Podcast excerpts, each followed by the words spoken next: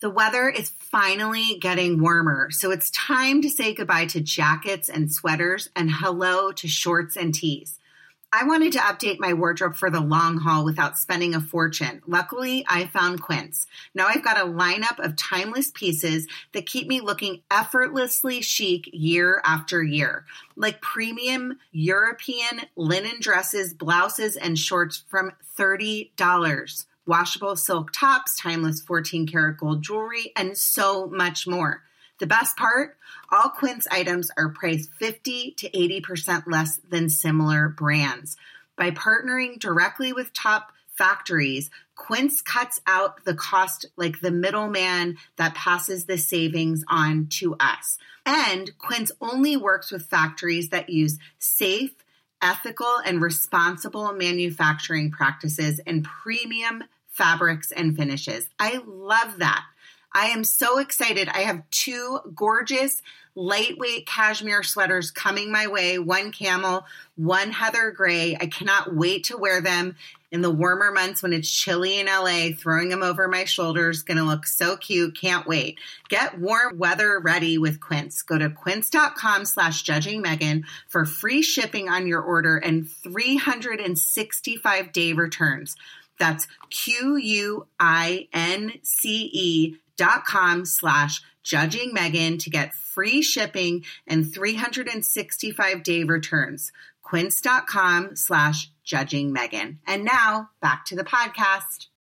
When you need mealtime inspiration, it's worth shopping Kroger, where you'll find over 30,000 mouthwatering choices that excite your inner foodie. And no matter what tasty choice you make, you'll enjoy our everyday low prices, plus extra ways to save, like digital coupons worth over $600 each week. You can also save up to $1 off per gallon at the pump with fuel points. More savings and more inspiring flavors make shopping Kroger worth it every time. Kroger, fresh for everyone. Fuel restrictions apply. Well, hello, everybody. You are listening to Judging Megan with your host, Megan Judge. I am going to start today. I'm so excited about my guest. I've already chatted with her prior. We've had some, some, a little, couple bumps in the road getting, getting together to be able to record.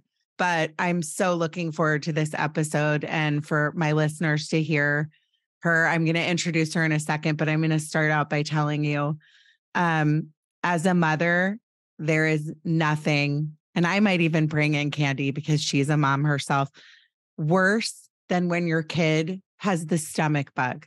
Last night, my daughter woke up on top of me already being sick for days, woke up throwing up. And as a parent, there's nothing worse than when your kid calls you and says, Mom, I just threw up. It's like the it's the worst it's the worst thing ever. Candy, do you agree? I have to just ask you this. You're you're a mom. You had right? I mean, you know, the old joke was I'll take a, you know, cat hairball any day um, instead of your kid being well in either direction. I mean, you know, food poisoning or the other end. I mean, oh, it's it's, it's the worst. Well, you can't and, keep up with it. Well, the, thank God now they have what is that medicine that they have? There's a medicine that you can give so they're not, you know, when you get the stomach bug and you're so sick that oh, you're just yeah. gagging. I forget what it's called. Yeah, makes, you, um, makes you stop throwing up. Yeah. Right. So, so l- let me just tell you. So, my husband, who I was in a fight with last night before this happened, because that's what happens sometimes when we're married. Um, he, he, he, last time she was sick, she had a stomach bug like a month and a half ago. And I had to be up all night cleaning it up. And it was so gross. But they never, when they're little, can make the toilet. And Ella's just nine. So they, she just threw up over her, all over her bed, like multiple times. And I feel so guilty because I sat in my room and I just lock the door. Is am I I'm the worst. I'm so bad. But I was like, it's your turn. It's your turn. I hid. Well, changing poop diapers and um right. Kids throw up, you know. That's the top uh, two. Yeah. And you top know, two. my son used to get car sick. And we'd go down one of the canyons here in Los Angeles. Yeah. Like Laurel Canyon or something. And he'd go, and I mean, I'd say, and you know, I need a little warning. I don't need one day. And so I, you know, I'd have him like strap, you know, like a grocery store bag over his ears. and just go when we get down there, we'll do something about it. I well, because they're it's all over your car. My oh, older well, one there's no way that. to there's no way to like park and move over. No, you cannot on our canyons. If you live in Los Angeles, you know what we're talking about. It's there's nowhere to go. There's nowhere to go. You You're can't stuck. pull over, and you know it's like, and then you have to roll the window down, put your head out the window, then it goes yeah. outside of the car. No, it's not a good thing. It's not fun. So no. I feel like my husband should get a medal, even though I'm mad at him, and I'm I'm still mad at him from last night. I should probably be nicer because, um, he sh- he really did do a good job last night. But I was like, it's your turn. It's your turn. And I just went back in my room and got in bed. I feel so bad, but that's well, that's how I, I, think I feel that bad. I um, don't really feel that well, bad. Probably once in a marriage they'll do it. Um, yeah. So you know, you you have your one. I ha- I happen to have a husband that, thankfully, I'll give him this. He's very good with that kind of stuff. I know that I have friends that their husbands do. Oh no, my do. my husband. I just lost my husband. I know you told me, but it you know he would gag right along with them. so it wasn't. Yeah. It, it wasn't you know, and he'd hold his nose and and carry on. So I'd go. I'm not, I don't want you sick too, you know. Yeah, because then it goes through the whole house. So I'm just yeah. praying to baby Jesus right now. I know. Please, him please do not let me all of us get the stomach bug. I just i'm literally at my wits end right now. So i'm going to start out the podcast with that little story. We've all been put here for a reason and we all deserve acceptance. Judging megan with megan judge. I'm a trauma survivor from a really young age and i have been diagnosed with complex ptsd in the past few years. I've been surrounded by death and abuse much of my life. I've been dragged through the mud and have been to the point of not wanting to go on anymore. Through my interviews with other survivors, I've learned that there is a way out. From recovering to surviving and thriving, we all have the strength to come out the other side. You are listening to Judging Megan. I'm going to introduce you all to Candy Finnigan. Candy is best known from A&E's intervention. So welcome Candy to my podcast. I'm so honored to have you. I'm so honored to be here. So let me let me just start with this. I um I watched intervention and any one of my listeners or audience that might be listening right now, it's still airing. It's been airing for years and years. It is a show that I mean, I can say Candy has saved many, many, many lives. And um, addiction is just so painful in our country. You know, the suicide rates are higher than they've ever been. The suicide rates in children are higher than they've ever been. I talk a lot about the homeless issue, the mental health issue. That's why I do this every week because we are in a, a mental health crisis mental health is obviously walks hand in hand with addiction my my my older sister i don't know if i told you this candy lost one of her very best friends she did everything she could and our friend denise klein who's a saint um ended up you know just out of like car- the kindness of her heart trying to help my sister and her, her friend get clean get into get into a sober facility he went into rehab. He could not, he couldn't do it. And he he passed away last month. And my sister, Michelle, did everything to try and save him.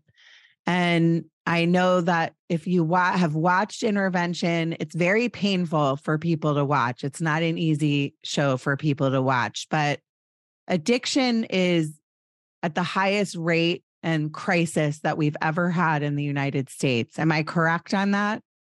Well, absolutely, because of uh, these, um, because of the way that drugs are getting in. I mean, when fentanyl mm-hmm. started coming in um, through China, it was in little dibbles and dabbles. I mean, like, you know, a pound here, a pound there. It's dirt cheap to produce so cheap. And um, so it was like nobody knew why people were like taking a snort of it, um, smoking it, whatever they were doing, and bam, they were gone. Yeah. And then you started having accidents like a police officer coming into a house and busting them and picking something up with their bare hand. It was absorbed, through the skin. They were dead in 10 minutes. So it was a drug we'd never seen, although fentanyl is produced in the United States under very high clinical, and it is the only drug that has five separate means of um, you taking it. There's a patch, there's no spray, there's um, a, a sucker. There's a, like a little, you know, sea sucker. and then there's IV, and um, then there's a pill form. No other drug has all of those means. It is a end of life drug. Um, it was mainly given in hospice because so many people had an allergic reaction to morphine and you built up such a tolerance to morphine in like tiny space that it was more and more and more which eventually just a little bit more and it was gone so in that sense when this father and son team started producing it in china and getting it in you know there was an occasional overdose but when the cartel got involved I uh, heroin addiction is down sixty five percent. Okay. Because people are just getting hooked on fentanyl. So the thing is, because I've done episodes about fentanyl, and a, a friend of mine who came on the podcast lost her son because they're targeting young kids on Snapchat. And, you know, he went and bought a Xanax online. That's exactly and, what happened to my daughter's yeah. best friend. She Yeah. never taken a pill ever. She was dead. So is it so what's confusing I think as a parent because the schools thank God are finally waking up. So that's why I'm wondering and and go, going backwards a little bit the crisis is higher than ever because the fentanyl is so cheap to make the cartel has its hands on it. They're targeting young kids. Narcan wh- wh- which we're just hearing over the past week is going to be I So hope it- yeah, I've been accessible over just walking into a drugstore. I've been a Narcan carrier for at least five years. I met this wonderful woman who I hope someday you'll interview. Her name is Amy Dunkel, and she's in Orange County. And she was picking up her son from treatment, and his best friend got there first, and he died instantly because he'd been clean too. And so she started this uh, the Solace um, Foundation, and she goes down every Saturday to the homeless and hands it out and teaches them. She's saved probably a couple thousand lives since her son died, Ben. And I met her at a conference, and then I just became attached to her. I had her come do everything I did. It's a 10 minute learning. She has a carte blanche through the Narcan company, and she'll send it to you. I, I you know, I my kids are are, are you know, in their early 40s, and I make them carry it. I, I mean, I just don't know who you could look out in the street and see somebody, you know, gone. I mean, it's it's terrifying. What it's it's a terrifying, scary, scary drug. And I think the more education that you know, the schools, parents. Well, the, the- schools didn't even weren't allowed to have it on campus. Well, now I, are- from what I understand, they are yeah, now. yeah. My my kids actually go to a to a Catholic school, and they're even starting to talk about and have talks about it, which is, you know, I was kind of shocked by that. But this is like going backwards. This is a huge crisis in our country. People need to wake up. You know, you hear about these stories every single day. Um, Yeah. but I, I, I just, started like putting it in cocaine. Yeah, because I've had a friend whose wife had not gotten high for a really long time. She's under a real pressure television job. She had to have a deadline. She called an old friend of hers. He brought it over. She, you know, did two lines of it and was dead in five seconds. Well, But- it's shocking to me that are that adult, first of all, adults, you know, parents like are still even touching the stuff. But that's me just being very Pollyanna. I mean, I'm scared to even take too many Advil in a day. So, well, you but, know, you know, it's funny because I, you know, I, there was such an abuse with Vicodin for so long, and yeah, you know, I did interventions on two or three different people, like two or three different times. They were taking like 35, 45 Vicodin a day. And so, because of the acetaminophen in it, which is 350 milligrams, you take, you know, 15 of them. You're only supposed to have 1,500 milligrams of acetaminophen a day. And here you are, you're now up to like 12,000. How are these people even walking around? Like that's what I don't understand. But I want to, I want to, I'm, I want to talk more about this, but I want to hear about you because I you know, it's weird in life how people, you could watch a TV show or meet somebody and people come into your lives for different reasons. But you, for some reason, I will not, I have not watched the show to be honest in several years, but you, I could tell that you were a firecracker when I would watch the show.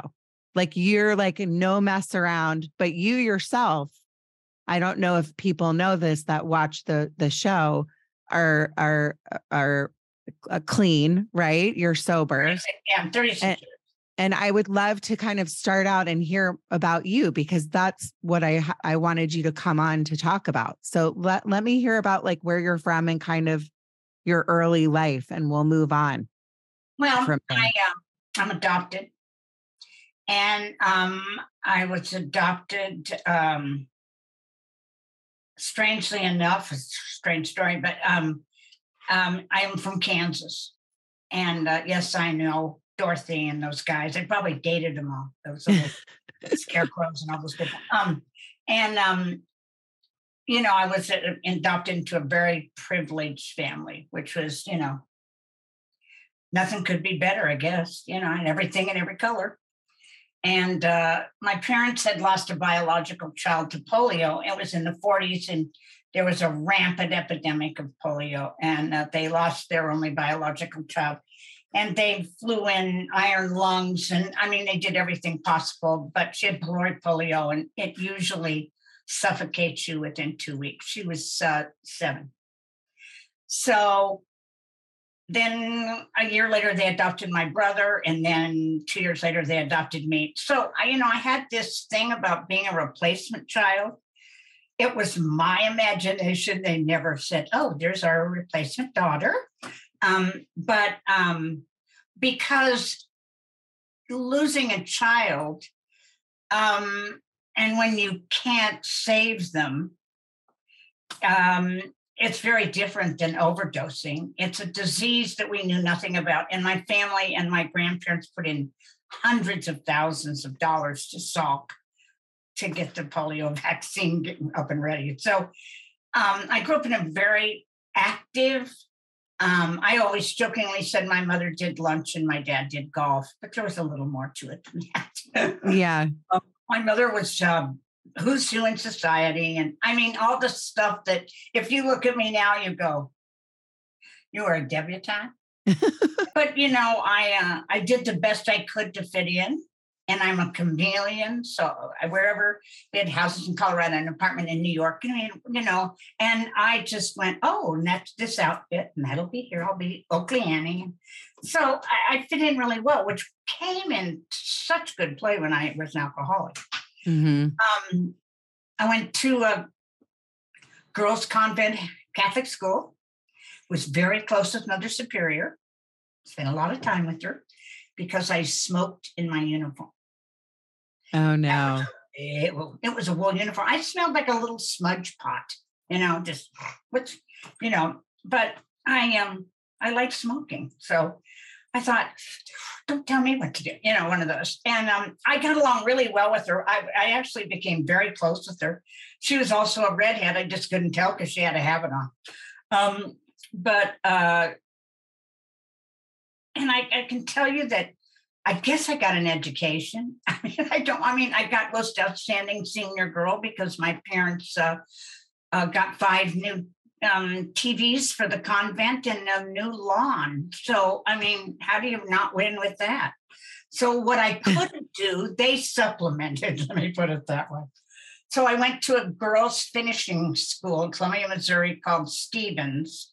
And in two I know Stephens. That's so funny because my one of my very best friends, her sister went to Stephens and she's from Columbia, Missouri too. Yeah, I'm very and. I was I was uh, finished in two weeks.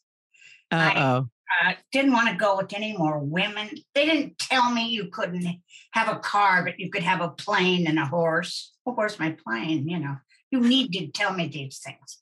So I just called my dad and I said, I'll be on the curb. I had trunks full of, you know, that I'd gone to college with. And it was, what was I finishing? My God, I knew what fork to use. I'd been uh, traveled extensively, and now you're going to finish me. I never got the concept um, of a girl's finishing. What am I? You know, and I thought I'm out of here. So Well, just to just to make you let you know, I went to all girls Catholic school and I also went to all girls boarding school. So well, this was a boarding school. yeah, I know. So From I can Sunday relate. Thurs- Sunday through Thursday, and if you lived in the vicinity, you could go home. Yep. Yep. I I can relate to everything you're saying. It's pretty and I funny. mean, there, I'm not going to get into there were ghosts there and the rattling had ghosts in ours too. Lisa and the- Berry and Flynn was our ghost. of the beads and not going to do that. Yeah, yeah, yeah. Uh, but I love, I love, I can, and I can relate to the. I know this is shocking to my listeners, but I was a, I was a little bit of a troublemaker myself in in high school and got caught smoking also and sneaking off campus. So Um, we have well, that in common. I don't know where you're from, but from I'm from Wichita, and there's no place to sneak. Well, I'm from Potomac, Maryland, which is Oh, outside of DC, Oh, but yeah, I know where. but my boarding school was in rural Maryland. Oh, Roman. So there was nowhere to go. Yeah, I mean, it's like horse country. Yeah. But we Well, still snuck out.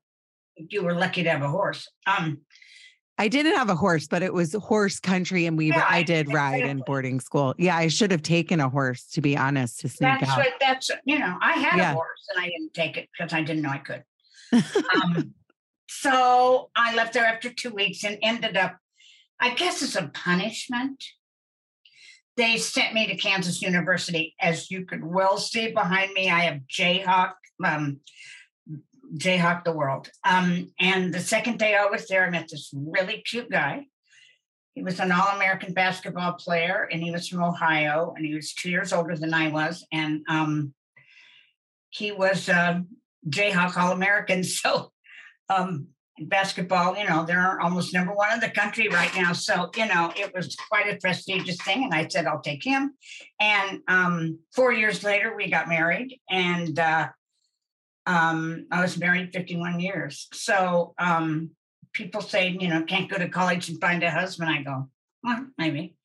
Um, I uh, I changed oh, I changed majors constantly. My father was so irritated at me um, because if I was at college at Lawrence, then I didn't have to act nice. And I mean, most people didn't know who I was, and so I didn't have to be the rich girl in town. So I um I ended up being a dental hygienist because I'd been to the dentist two days earlier, and my dad said, "This is it. What are you going to do?" And it was in the 60s. So, you know, women were starting to come into their own and they needed a career. And trust me, I didn't know how to cook or I guess I could make a bed. I'd gone to camp, but I mean, I was useless. So, um, you know, and I, I, I thought as a dental hygienist, I mean, I never had any idea. And I actually paid a girl that looked very similar to me. Well, she had red hair.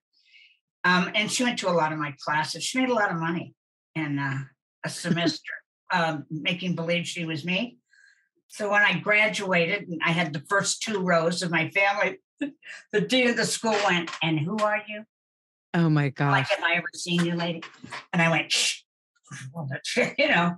Um, and so if you're going to be a hygienist, you really need to have some tools and uh, like cleaning. And so I did Head Start for a year. And it's because, you know, I could kind of be hungover and give those kids that little red tablet and they'd chew it up and it'd show they never brushed their teeth. So, I mean, I always found a way out of it, hmm um, which was uh, something I was very proud of. You know, I got married in 1969 and uh, huge, huge wedding. And uh, um, six weeks later, my husband got an amazing job offer in San Francisco.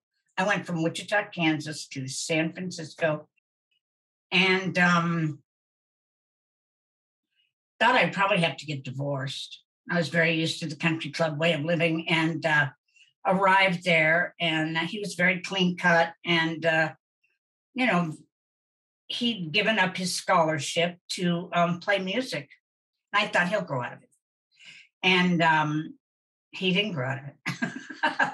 he did it for 54 years. So um, here I am in Marin County. It's 1970, January. I've been married two months. Um, never spent a night alone in a house by myself. And he's going out on tour? I don't think so. Yeah. So I would fly back to Wichita and he was there. And, you know, it's like I'd never seen anybody hitchhike. I thought, how do all of these people have their car break down at the same time? And um, I mean, it was like bizarre. Like a whole new world that well, you weren't yeah, used and to. I'd smoked yeah. weed, but I, you know, I felt so bad for them that they didn't have seeds in that weed. You know, I'd go, you, you know, I was smoking hemp. I wasn't smoking marijuana. Yeah it's made of rope and biggest distributor was in Kansas during the war. So I was, uh, you know, and people are making dresses out of their bedspread. The whole county smelled like patchouli. And I kind of thought it was like body odor, you know, and I'm, because I'm like a Chanel girl. So yeah. I just thought, get me out of here, you know, my shoes and purse matched. I was just crazed. And I don't think I ever saw the extremeness of who I was until I ended up there. Um, didn't fit in, didn't want to fit in. And the music my husband was playing was very eclectic. And do you know who Shel Silverstein is? Of course I do. My husband. Yes, one of my favorite books as a kid. My husband was playing with him. Oh, where the sidewalk ends. I love that um, book. Yeah, he was playing side gigs with him, and he was having an article in Playboy, and a fiddle player with a you know garter belt was had her foot up on my husband's you know piano bench. It wasn't things I was used to. Yeah. And yeah. I, mean, I, I at that point didn't even know who Shel Silverstein was, um, because the book had not been published when I was a child, and he was lovely, but I was just like such a snob. I go, I can't. I mean, I looked down on them because I was so uncomfortable. I mean, the first time I realized women weren't wearing brassieres, I called my mother and I thought, oh God, you're not going to believe this, you know. Um, so I didn't fit in at all. And um, nor could I figure out how to. Some were so, oh, you were talking about astrology. I had no, no idea what sign my husband and I were. And we were both Taurus with Aries rising. And when I heard it, they went, oh, this will never last. I mean, now I've got somebody telling me my marriage is going to last. I've been married like six months, you know, because I'm a bull. It was just like from a foreign land. And uh, so he got another big job. He played with the likes of all of them. I'm not name dropping to you, but it was like, you know, it was with uh, a big brother when Janis he played with Jimi Hendrix. Um, you know, it's like, and all these people are dying, you know, and uh, I, you know, I can't, t- I can't tell you I got involved in drugs because I didn't. You know, I'm the girl that never took acid but twirled around and act like I did. Yeah. I mean, I just needed so desperately to fit in. So we moved to LA in 1975 five hellacious years in Marin County. And it's so funny because my son lives there now. And uh, it's very different, thank God. But I, you know, I thought, you know, the wheel keeps turning. Uh, so we moved down here, and on the way down, my husband was six foot seven. I bought a Karmann Ghia because I was supposed to have a Volkswagen. I forgot to put him in it, so it was a little squashed. But you know, and down we came, and I thought I'm going to fit in no matter what. And I never did. I mean, there weren't a lot of people in our situation that were married. I was um, 23 and he was uh, 25, and you know everybody else was sex, drugs, and rock and roll. You know. Yeah, that was the time. And I wasn't. He wasn't allowed to introduce me as his wife. He had to introduce me as his old lady. I, I was incensed by all of it, and so yeah. um, you know I made the best of it when we moved down here. and um, he was he just kept playing with bigger and bigger and bigger people to me. And in 1977, he started playing with Crosby, Stills and Nash, and he was with them for 28 years. And so I'd never heard of them. I thought, teach your children what? And I mean, I, you know, and, and, I'm still very close friends with Stephen and uh, see him a lot. And we were we stayed very closely connected and he played with a lot of other people. He was with Bonnie Raitt for seven years and joe cocker. I mean he's had a wonderful career. I kind of was never impressed with any of them because it was his job to me you know? Yeah. I, we had no studio in our house. He played hammond b3 we had a piano in our house but i mean when he walked in the door he better just have been in ohio because I wasn't going to put up with the hey dude and all that went kids went to private school, Catholic school. And um, so, you know, I never really fit in. And I thought it was because that hole in my soul was from adoption. Yeah. And um, and funny that um I in 1986, um, my mother-in-law came out. Um, I'd lost my father-in-law very suddenly to a massive coronary, and um, my mother-in-law came out to spend Easter in the spring with us, and uh, um, she got me. I mean, that's just all. I started drinking after my son was born in 1981. My daughter was born in 77, so I was like trying to be a PTA mom, and you know, always a room mother. Fabulous parties. So you, so you were you going back a little bit and talking about the piece of the adoption piece, which it which makes you feel like this hole in your heart that you're well, never it wasn't in my heart because I knew I was loved. It was yeah. my soul about um, Kansas was one of Kansas and New Jersey were the two last states that had open adoption. Mm-hmm. And so, you know, I drove my mother crazy um, when I was small. And I would go, my mother had a thing about buying eight pairs of shoes and she'd wear them around the house and see which ones were comfortable and send the other ones back. So I got this thing about if I'm not comfortable with her, then she'll send me back. Um, like three, four years old. Ma- major abandonment issues. Well, attachment, you know, like attachment. Yeah. Always get rid of what you didn't want or didn't fit, you know? Yeah my dad, bless his soul, my God, he was such a wonderful man. He made me adopt everything. If I had a puppy, we adopted. If I had a horse, we adopted. If I had a dog, we adopted it. And and there were a lot of kids. It was like after World War II, and there were a lot of kids that were adopted, oddly enough. There are a lot of kids in 12 step programs that are too. So um, my mother turned to me one afternoon. I mean, I can t- tell you what I had on. I had little shorts, a little red shorts on and a t shirt. And I said something like, Well, if you don't like it, you can take me back. And she, it just, it, it infuriated her. So she said, She said, Candy, your birth mother died in a car accident. And so you are ours. We're never taking you back. There's no place for you to go but here. It was kind of like, you better, you know, it's yeah. like she was uh, a lovely woman and uh, very, actually, very handsome. She had very much Liz Taylor looks. So she would, you know, caught everybody off guard when she walked into a room. And so just, you know, the opposite of me, the exact opposite of me. And so uh, I said, What does that mean? And she said, She's an angel in heaven and she'll always be watching over you. And so um, it was never talked about again. I never mentioned it again. I mean, I've always known I was adopted, but I didn't ever say, okay, to be that. Um, I guess I was 13 or 14, and we saw my I was with my father, and we saw this horrible car accident. And um, I said, "Oh, that's how my my my birth mother died." And he goes, "What are you talking about?" And I said, "Well, mom told me and, you know, years ago that my mom died in a car accident, not to bring it up again. And it was so stunned because he was he couldn't lie if his life depended on. It. He went, "Oh, Well, I guess you forgot to tell me. Oh, come on. And I said, Well, I don't know, but you know, I car crashes scare me and all that. And he goes, Well, you're, you know, we love you and you're ours anyway, so just get over it. And so I never brought it up again, you know, um, except now I knew it wasn't the truth. Yeah.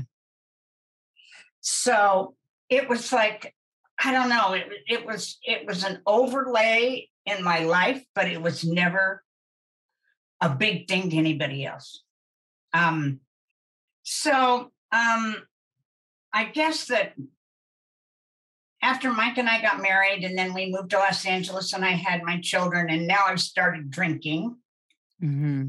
And um, my mother in law was a social worker, the bailiff in the small community outside of Dayton called Troy, Ohio. And she was uh, the welfare investigator. I mean, you know, and she was six foot one and very Irish. Her maiden name had been Kelly. So um, she said to me, I'm going to take your kids. If you don't get help within 60 days, I'm taking your kids back to Ohio. And I thought, you think you're taking my kids? are you crazy lady and so i had a complete fit about it and um,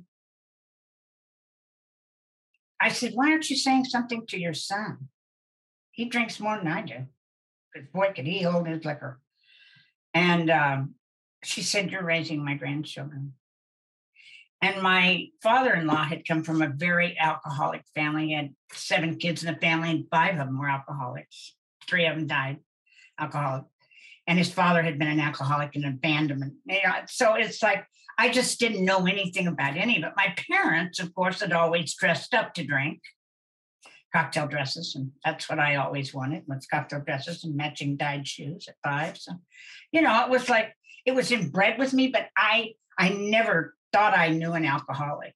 There happened to be. Did Did you think that you like? Did she catch you? Were you hiding it? Was it something like? I yeah. Yeah. I um, hid it in the back tank of the toilet.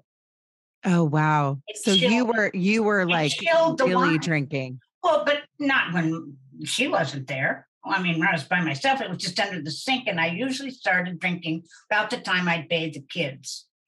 So Um, I night, didn't like drink all day. Yeah, okay. Um, and were and were you drinking like wine or Oh, I started drinking Jameson's. okay? Irish.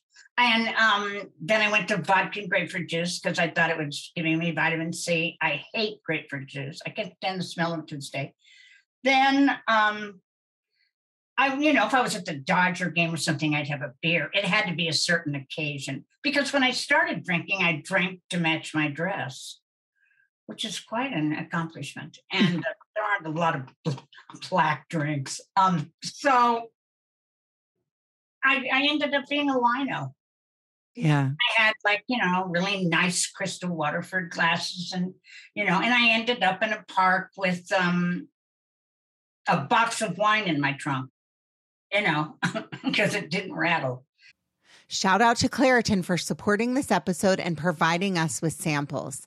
This time of year is the worst. I feel like I can't do anything and I can't enjoy my dinner because I can't taste my food and I can't work out because I feel tired and distracted. I can't even feel like I can host this show because my voice sounds like a duck. Luckily for those of us who live with the symptoms of allergies, we can live Claritin Clear with Claritin D. Designed for serious allergy sufferers, Claritin D has two powerful ingredients in just one pill that relieve your allergy symptoms and decongest your nose so you can breathe better. I feel like I've been using Claritin D for probably a few months now, and I have really noticed a difference. I can work out. I'm not feeling like my eyes are watering and my nose is all stuffed up. I can speak without feeling like a frog has jumped into my throat. Ready to live life as if you don't have allergies? It's time to live Claritin Clear. Fast and powerful relief is just a quick trip away. Find Claritin D at the pharmacy counter. Ask for Claritin D at your local pharmacy counter. You don't even need a prescription. Go to Claritin.com right now for a discount so you can live Claritin Clear. Use as directed. As humans, we're naturally driven by the search for better. But when it comes to hiring, the best way to search for a candidate isn't to search at all. Don't search, match with Indeed. When I was looking to hire someone, it was so slow and overwhelming. I wish I had used Indeed. If you need to hire, you need Indeed. Indeed is your matching and hiring platform with over 350 million global monthly visitors, according to Indeed data, and a matching engine that helps you find quality candidates fast. Ditch the busy work. Use Indeed for scheduling, screening, and messaging so you can connect with candidates faster. And Indeed doesn't just help you hire faster. 93% of employers agree Indeed delivers the highest quality matches compared to other job sites, according to a recent Indeed survey. And listeners of this show will get a $75 sponsored job credit to get your jobs more visibility at Indeed.com slash podcast. That's Indeed.com slash podcast. Terms and conditions apply. What's the easiest choice you can make? Window instead of middle seat? Picking a vendor who sends a great gift basket? Outsourcing business tasks you hate? What about selling with Shopify? Whether you're selling a little or a lot, Shopify helps you do your thing, however you cha-ching. Shopify is the global commerce platform that helps you sell at every stage of your business. From the launch your online shop stage to the first real life store stage, all the way to the did we just hit a million orders stage? Shopify's there to help you grow. Whether you're selling scented soap or offering outdoor outfits, Shopify helps you sell. Wherever and whatever you're selling, Shopify's got you covered. Sign up for a $1 per month trial period at shopify.com slash try. Go to shopify.com slash try now to grow your business, no matter what stage you're in. Shopify.com slash try. But let me ask you a question. Don't you think that this is, I mean, all the things you've said, um, first of all, you're a hoot and I think you're hysterical, but um what what touches me is that you you've said I just wanted to fit in. And and I think that that's so common, you know, being a mother, being a mom, be having to do all the things that we do and be perfect. You know, I grew up as well in that country club lifestyle. I never really, from a really young age, I've always struggled with abandonment issues myself and um and and liking myself and and I don't know if you can relate to that but just if I don't and if I and I have openly admitted on my podcast about you know that I lean on wine too much and I've taken breaks and done the sober curious thing but it's because I wanted to feel comfortable in my own, own skin. skin. And I think that's so common, especially if you come to a to a like if you're somebody that is feeling uncomfortable that you just like alcohol is going to take it all away and then you can be you know fabulous candy and wearing the Oh, dresses well, they always say you're thinner, you're brighter, you're funnier, you're cute, yeah and all of that. It, Yeah. It's funny because when I was in Marin County, I had never seen cocaine. yeah And it was becoming more prevalent, you know, and that rock scene was added to your budget when you made an album. And um, I thought, oh, I'm scared to death of this, you know, and it was like very acceptable at places and big behind, you know, uh, backstage and all that. And so I, uh, I don't know, maybe I was like 28 or 29. And I told my, I told Mike, I said, I'm going to try cocaine. He goes, Oh, good. Cause I'm, you know, I'm a big talker. The first thing that happened is I took this line of Coke, and of course, it was a hundred dollar bill, and it was a big, huge award show that Mike was playing. And, and I, I thought, well, this is magic. It calmed me down. I cleaned my purse and I went to sleep. That's the first thing I knew that, you know, eventually that I was ADHD. I mean, I had no idea that I could multitask like a mother, you know. And so yeah here I am. So the big joke always in the big rock and roll thing was don't give her any, she'll clean her purse and go to sleep. And it wouldn't matter where I was. I could just go up to somebody's bedroom clothes and go to sleep because, you know, they were partying late into the night and not me. And so I, that saved me, I'm sure, because if it would have brought me more alive, or I could have drunk more.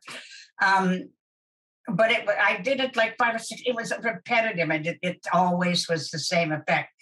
I never was a pill taker. I was too afraid. I had the Judy Garland thing going on with, you know, you wake up in the middle of the night you don't know you're taking them and you don't ever wake up again. And um, I'm not a downer. So I, I never did downers. Um, they gave me Valium after I had my daughter because I was still on the phone at 3.30 in the morning. but but uh, I mean, I just was never a pill taker. I was just a good old drunk. Yeah. And um, you know, I I did everything you're not supposed to as a mother. You know, um, I, I made my daughter stay home at school with me because I didn't want to be alone and watch movies and color. Um, and I got sober when my kids were three and six. So I, you know, they weren't raised by an alcoholic mother. And my my son, uh, he thought it was a lot more fun. He'd go, Mom, maybe you need wine. because now they had to go to bed at eight, you know, and it was everything looked very different. And yeah. my kids went to school in, in fall of 86 and said, When what did you do for summer? And they went, Oh, my parents are alcoholic. I mean, they thought that that meant you didn't drink because they had never heard that word before. And so, uh, yeah, it's been in two months it'll be 37 years sober. That's astounding to me. Congratulations. I think that too, like everything you're saying is, you know, the alcohol industry is is glamorized and especially when you're when you grew up when you did you know my mom is is the same around the same age as you and she would you know tell me stories about like drinking a martini. She, my mom wasn't a big drinker, but like, you know, like everything was glamorous when it came to alcohol. And to this day, I mean, there uh, ha, ha, like billions. I don't want to say billions, but I can't remember the statistic on how much advertisers spend. It is um, billions. Um, it's two. Is it billion? Dollars, okay, I wasn't sure on the number because it's like you don't see in these commercials the the reality. Everything's like, oh, we're at a nightclub and we're beautiful and thin and perfect and we're drinking, you know, Ciroc vodka with P Diddy. Like everything is with everything is or yeah, with you know. You you don't see the reality of what alcohol and and drugs and pills really do to you. It's hidden and it's like a dark secret. It's a dark little secret that's well, gonna like creep up dirty, on you. Yeah, the dirty little secret. Um, yeah. You know, so I had 60 days to get sober before my mother-in-law was coming back. I got furious at her. And so on the 61st day, because come on, it's gotta be my idea. Um, I went into treatment and I I called Betty Ford and asked if Miss Betty would call me. I said I'd like to speak to Betty. It was about 4:30 in the morning. And uh, um, they said, excuse me, excuse me, message me now. I said, well, I'll just leave my number. Could she call me? And when she didn't call me, I got just fear. I ended up being friends with Mrs. Ford, and I always told her the story, and she'd go, "Well, if I'd have known it, Candy, I'd have called you." You know, that's like, and she would have, I'm sure. So, you know, I started in on this journey, and I went to a place that was for only ten days, and it wasn't twelve step, and got in and got out, and then was on May 1st of 1986. And my husband uh, um, said he was going to treatment on Mother's Day. That was my gift. And um, I was 38 years old. And, um, you know, somebody came that I didn't know and picked me up that Sunday after I got out of treatment on Saturday and took me to a meeting. And I said, you know, I'm busy. I don't know who you are. I, mean, I can talk to you. Where and uh, I walked into the to the uh, 12 step uh, Studio 12, which was a men's recovery house that was the industry, the entertainment industry. Um, and you know, as, as I went along and uh, Mike got sober, um, he and David Crosby uh, started uh, being interested in helping other musicians, and they started MAP, which was a musician's assistant program, which morphed into MusiCares. So that's really where I started my career was volunteering. Like those guys all got their shit together and they went on tour. And, you know, and I would volunteer to go pick up these musicians and take them to treatment and talk to their wives. That's how it, it found me. I didn't find it. Don't you think that's so interesting how life like works itself out? You know, like I, I say all the time, be happy by making other people happy. That's how I end every podcast. That's what my dad taught me and through like pain and things that have happened in our lives, you know, like the trauma of whatever it is, that you can turn your story into like really doing something with your life to help other people. And it's so important. And well, what you've done is so huge. What kept me sober? I wouldn't be. Yeah. But you know, there's nothing worse than a drunk interventionist. So does that? I mean, that must exist. I mean, I. Um, well, there's certainly I'm, interventionists now that aren't. It's been bastardized. It's just very sad to me. You can yeah. go three day training and be one, because there's no licensing in any state in um, the United States of America you could have a three day thing and hang a plaque out and say you're an interventionist. I have a I have a question about that because I do talk to I have talked to Denise about this.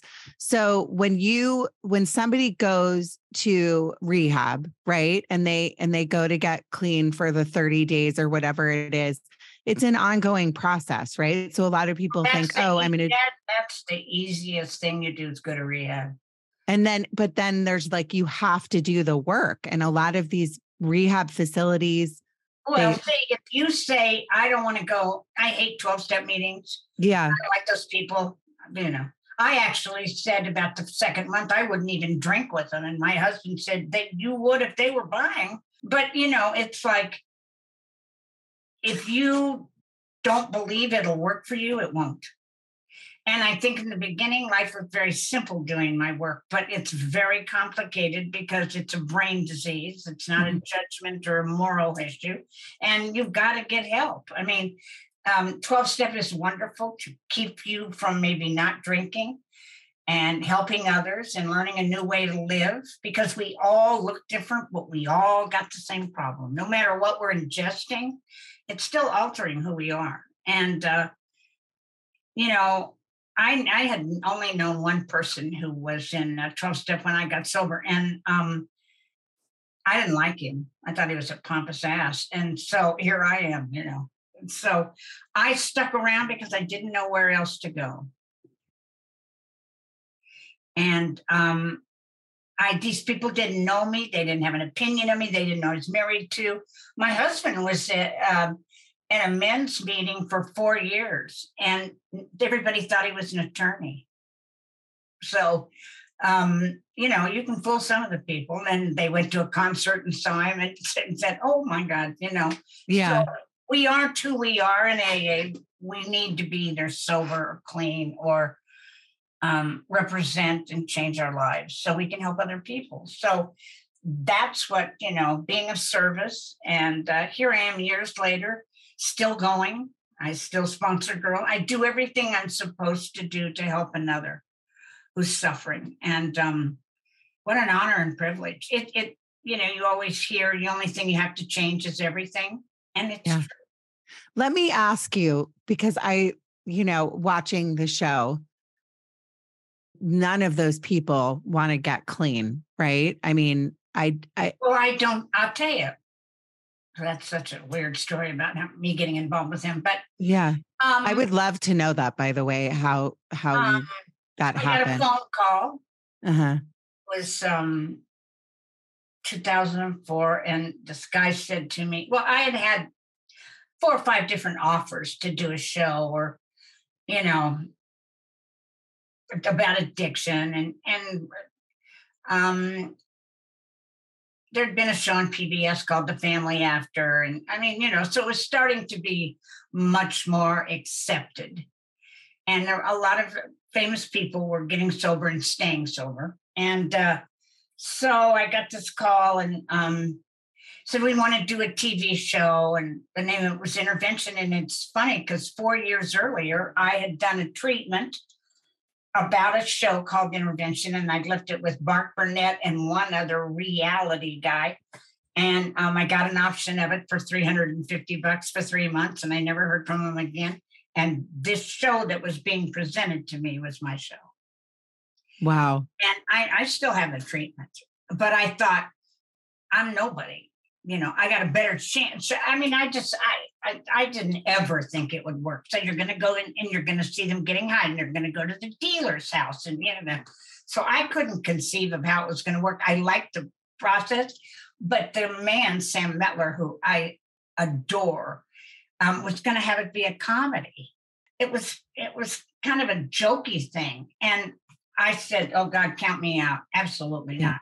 Crazy." And I, in 1991, when I went through my training, there were only five women interventionists in the country.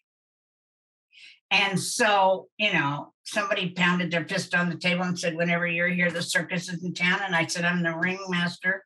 And shut the, you know, and away I went. So, um, and I got trained by Dr. Vern Johnson, who created this process. So I had some wonderful opportunities that I didn't know were opportunities at the time, they were blessings. And so away I went. And the show was incredibly authentic. There were just the two of us. There was Jeff Von Vonderen and myself. And then, of course, it took off the first year. I did um, 26 interventions that year. Um, and it was, you know, they held the camera up in the airport and in the airplane and getting off and going to the hotel. All that was cut out finally because, you know, that was awful. Mm-hmm. And um, I was be- being paid. I mean, I couldn't belong to a union, and I was being paid barely $20 an hour because I was gone for three days. Yeah. So it was, you know, it was like, but it got more authentic and more authentic, and it really worked. And I was seeing miracles. And uh, um, I mean, I'd already been an interventionist, you know, so since 92 so i mean it was like this is what i did. Um, and it was a lot of people who could not afford treatment. That's the truth. And uh, by the way the show does not pay for treatment. They don't pay for anything other than uh, you know a three star hotel for us and they don't pay for clothes. They don't do reruns and i got a $300 raise a year and um, i thought you know i'm doing this as a as a community outreach for addiction that this is possible. And, you know, I have a million funny stories, but, you know, the pre intervention lasted three and a half minutes instead of three and a half hours. The crew would get really impatient with me because I took so long educating. And I mean, there were a lot of things that didn't work for me, but it worked for me enough where I had a shot at having somebody save their own life with the grace of God and the help of the show, you know. Um, but you know, I gotta say at that point of what treatment center they went to, and I mean, I was incredibly involved in all of it. And then as the show got, you know, and then they hired this person, and they hired that person, and I knew that they weren't properly trained, um, mm-hmm. but we had to have a black woman, so they got Donna. I mean, it was just that type of thing.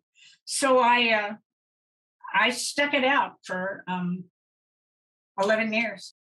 How, do you I, know the statistic on on the cases that you 60%. saw? 60%. Um, okay. Um, I, at one point, I think about two or three years ago, 11 people had died um, on the show. And 60%, if they didn't stay sober that time around, they got the message and they, you know, but now they're showing this show at uh, and treatment centers. I, it was just it when it got out of hand, really. Yeah, and, it just uh, snowballed into like a huge thing. Well, and then people would. Uh, I'd say seventy-five percent of everybody that watched it was loaded. I get that. I mean, never has anybody said to me, "I used to watch your show." So good, you know. And, I w- I wasn't loaded watching it, but I would watch it. I don't. I I don't. I think I watched those things because I don't know if I wanted you to. wanted like, to make sure you weren't as bad as they were. Maybe, maybe I mean, that, that's, that's, a good point. Really, yeah, that's the presence of it. And here, my husband had been this tremendously successful intervention. I mean, a musician, and now I'm getting recognized everywhere. yeah, Isn't that funny? There's the drug lady. You know, I, I was stunned because at one point, 3.8 million people watched it a week. Yeah. And um, so as time would pass, I, I had some wonderful experiences, just magnificent of helping people and their families. But I was not allowed to stay in touch with the families after the show, which I always do follow up and closure. Wasn't able to do that. And uh, Sam left, Sam Mettler left, and we got um, a new executive producer. And then um, it'll be, it was four years ago, four, three, four years ago. Um, last December, I wrote a letter and sent them out. Not gonna Yeah. do this anymore. You're not going to compromise my values, and you're not going to make me feel that we are picking the worst possible people to intervene on, not caring what the outcome is. And, uh, you know, I was just as happy if they didn't go to treatment because it's real life, you know. It's interesting that you say this too, because this is like a common thing. It, you know, this is TV. So at the end of the day, I don't know if you ever watched that show, The Biggest Loser. Oh, of course. So, so they filmed. have, it was it was filmed at Denise's. yeah. So it's a, oh, it was. I didn't know that. These people would come in, you know, 300 pounds, whatever it was, lose that weight really quickly. And then there's so many cases of these people years later, they gained back all the weight. And the, and it was just like, it's almost like we needed you for uh, this one purpose, which is to be on TV, share your soul, share your stories of pain, why you got to this size.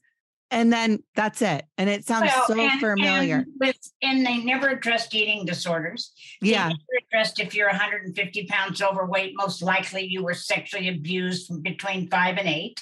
Uh, yes. There was no therapeutic, you know, you still have a fat head and a little tiny body.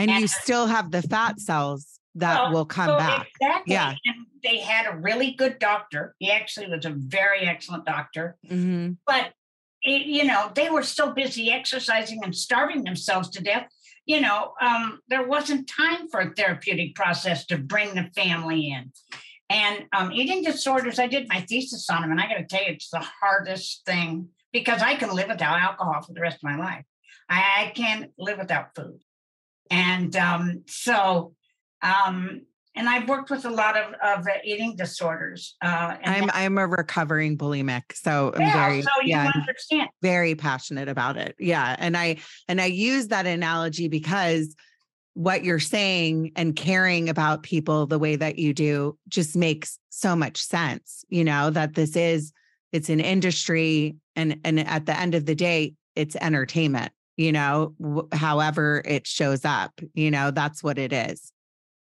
Well, and you know what you have to realize is, is this is a lifelong commitment, Mhm. and you know the twelve-step programs and stuff that are associated with eating disorders um, are not a success Mhm. because they demand a certain amount of, you know, if you have lima beans instead of green beans, and it's like it, it isn't what it was ever set out to be, which is uh, torture, and um, it's uh, called the How program. Well, let me let me ask you this, like for the sake of time.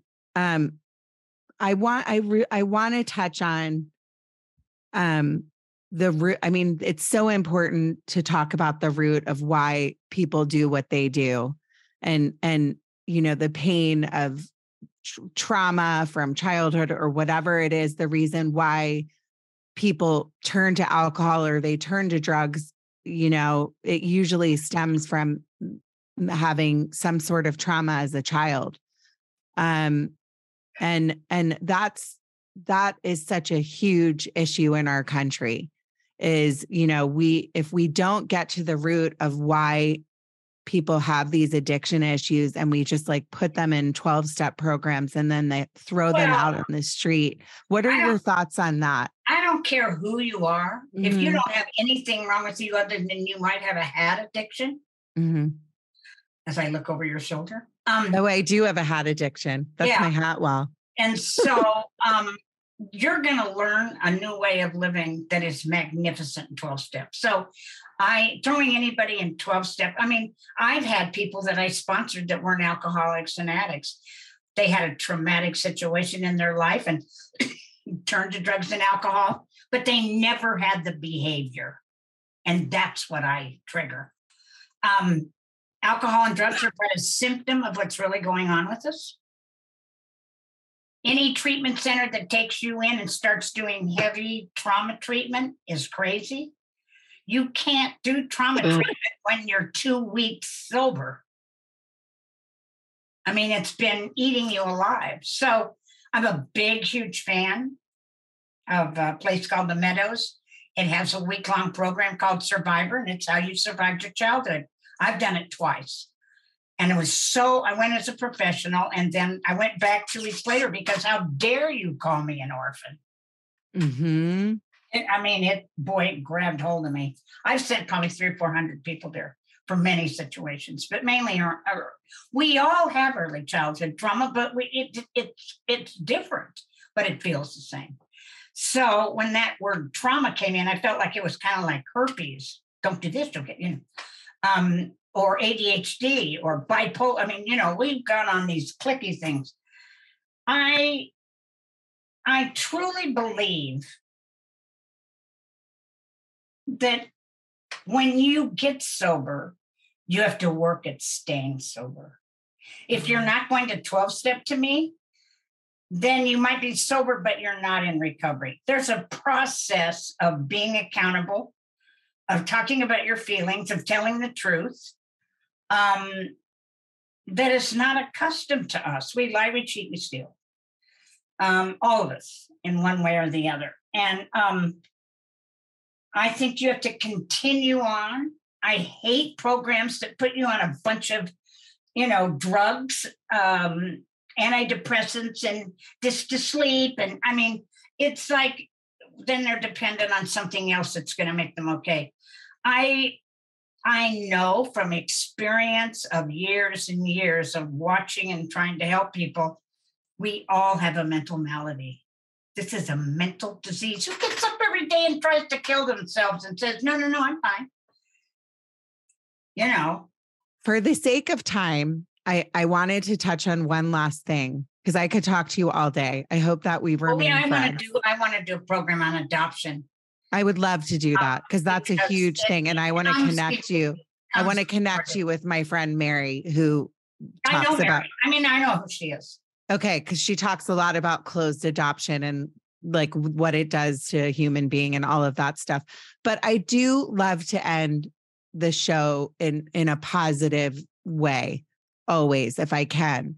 And and I know that you lost your husband, which I'm so sorry to hear. And what I love what I love about what you said to me is David Crosby just recently passed. Yeah. And I will tell you what's weird is I love the song Hero. I listen to it all the time. I listen to it in my car. It's one of my favorite songs. I think it's the most beautiful song. And I and I and what I what touches my heart is the fact that that means that your husband and David are connected. I believe in that stuff. Oh yeah, so do I. Yeah.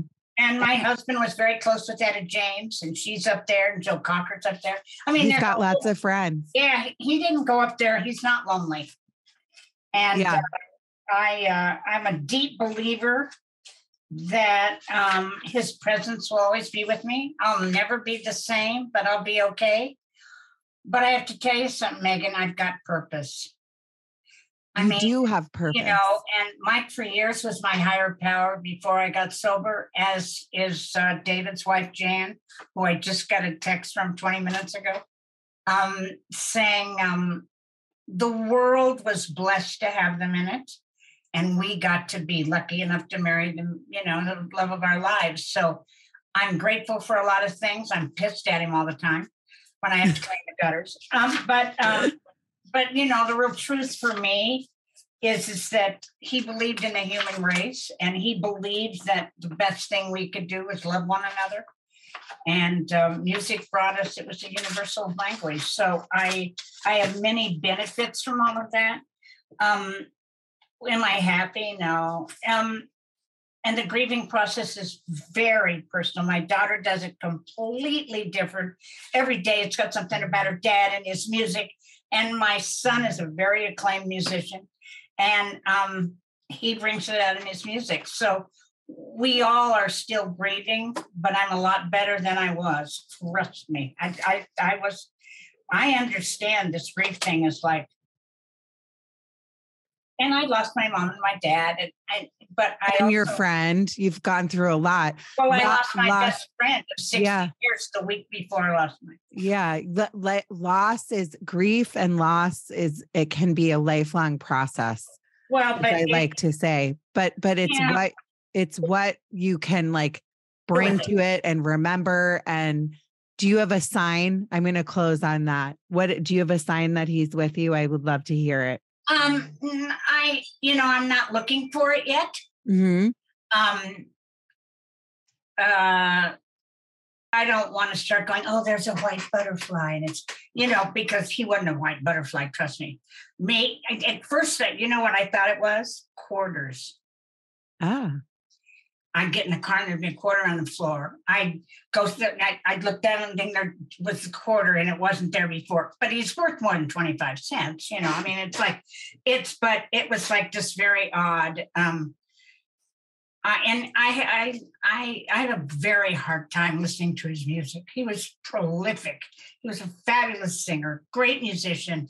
And I have a hard time listening to it because a lot of times I shared that piece of him. It was it was his. It was all his, and this is all mine. And uh, we shared a life together. But um, I'm I'm not looking for. Somebody did ask me if I was gonna date.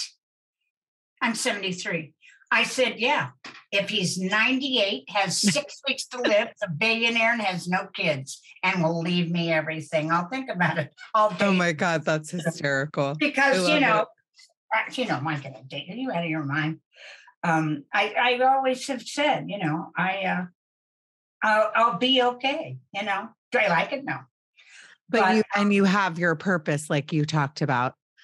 Um, Candy, that when just so you know, when you when this you're ready to see signs, because you're still in the very early process of this, you'll you'll you'll see them and you'll I believe in that. I believe Oh, I uh, do too. And my mother, it's so funny. yeah. My mother was about as squared up as you can get. High society. And I always wear pearls. I've worn pearls since I was 12 because it makes you look like a lady. That's what she said to me. Like I didn't have to act like one if I had pearls. I love Um, it. So, um, but my mother was a deep believer in reincarnation. So I've always kind of grown up with that, you know. Yeah. Um, and uh, we'll see, you know. When you're ready, you'll see it. It'll My come. sign, my sign for my I've lost my sister and my dad and my best friend. And my sign, I always feel like my best friend's super close. And it really is butterflies because I really have like had so many Yeah. crazy experiences with it that that they just come to me when I really need them. So, and and I'm very spiritual. I know that God's with me every day Oh, of my yeah. life. oh, I, oh, I don't. That I, I Yeah. So I I- know I know we're going to see them again. And the best thing about you is that you live your life helping other people. And that's what it's about. Yeah. Did you Yeah. see the um, cartoon Soul? No, Watch it. I will. Phenomenal. Andy, I adore you. You're the best. I just am so happy. I now I have to meet you. and I have to come to Manhattan Beach. I have to be. Oh my God, let's have lunch. Everyone, in closing, thank you, Candy. You're awesome. I'm so thank you, Denise, because she sends me all these angels and she's my my one of my little She's angels. Yeah. She's my agent now. Thank you, Denise. Um, in closing, everyone be happy by making other people happy. Thank you. Judging Megan with Megan Judge.